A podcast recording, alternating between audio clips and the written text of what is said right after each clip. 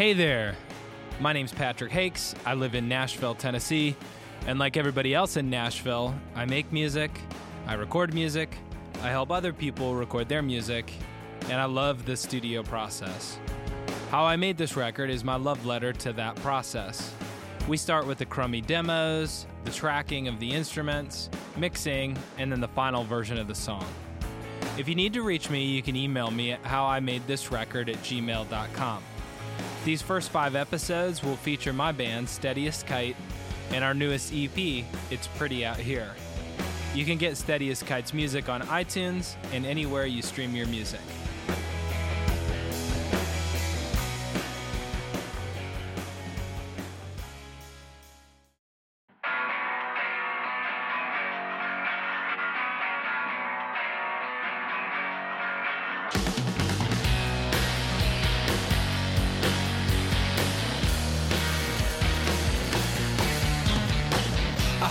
Shut It Stan is a story about when I went to a songwriter's night, which is, if you're not in Nashville, very common in Nashville. There's three or four songwriters who are sitting on stage, and they each take turns playing their song. And it's kind of understood that when one is playing, nobody else is playing, unless you've worked it out before. This particular night, there was a guy there named Stan who was playing over everyone else's songs and was like shredding on the guitar over everybody else's songs. That's what this song is about.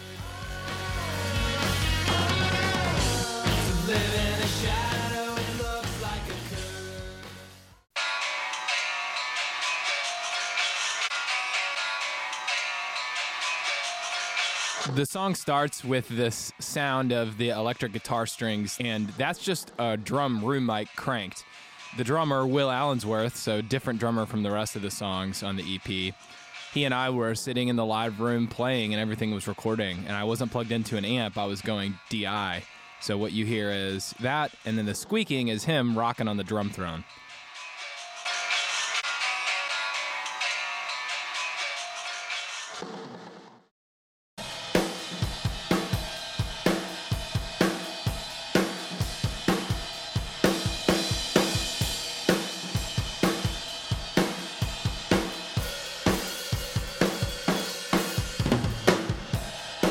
These are the dry drums. You can hear it's pretty roomy.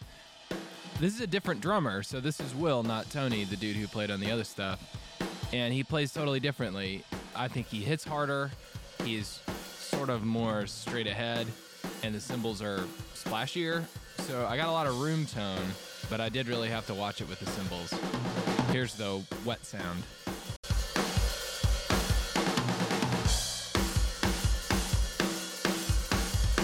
You can hear the room mics are really working. It's a one room mic. It's about 10 feet away from the kit, and it's just squashed with a 1176.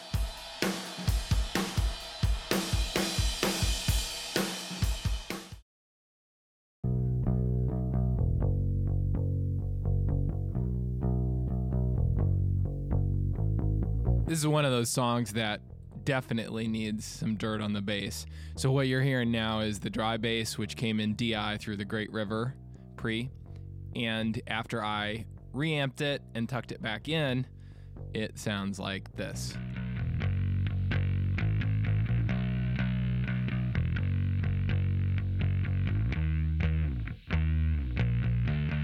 It's important if you're doing this with fuzz bass and a normal DI to sort of separate the tracks for which frequencies are important. So for high frequencies, the fuzz is going to take that. Low frequencies, the DI.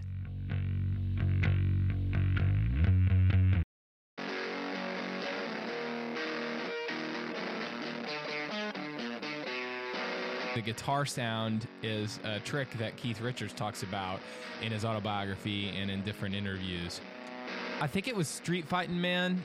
He took this old beat up cassette recorder and he just overdrives the preamp in it. So you really just crank it and it gets this cool warbly sound.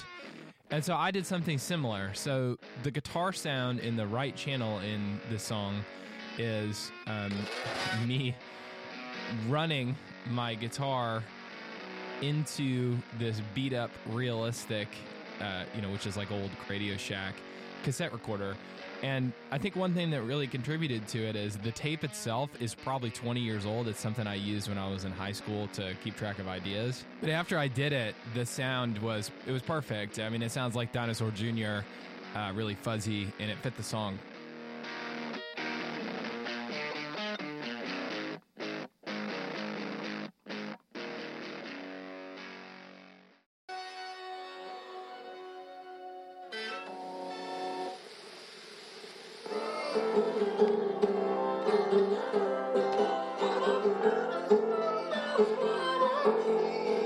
because the tape is so old, there's all sorts of stuff on there. There's ideas from forever ago. There's live shows that old bands played or friends' bands played.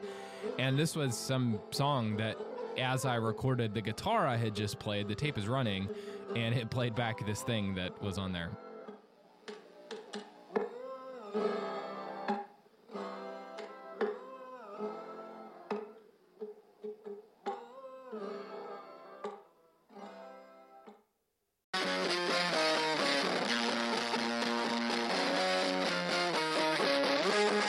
Guitar solos are also run through that same cassette tape.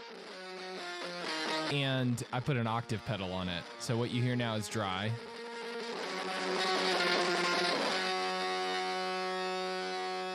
And here it is after I put a stereo reverb on it and a slap delay.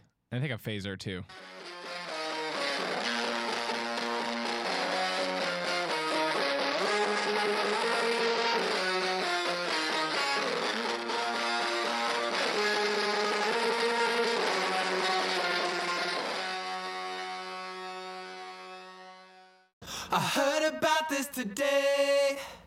And came to watch a buddy play. Because this song is rougher on the edges, I kept a lot of the big breath sounds in there on purpose.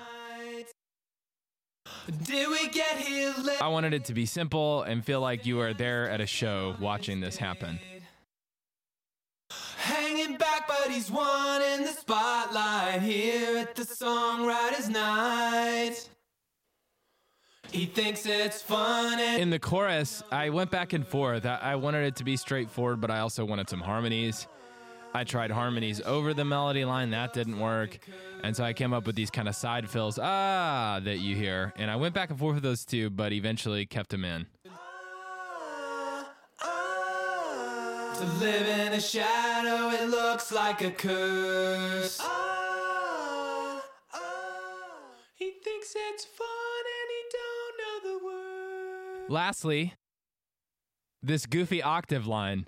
I love Weezer. I love the Blue Album and Pinkerton, and they do such a great job with octaves. So I try to tuck those in a lot in this EP, and it sounds stupid by itself, but it sounds cool when you tuck it in. To live in a shadow, it looks like a curse. Here is the final version of Shut It Stan by Steadiest Kite.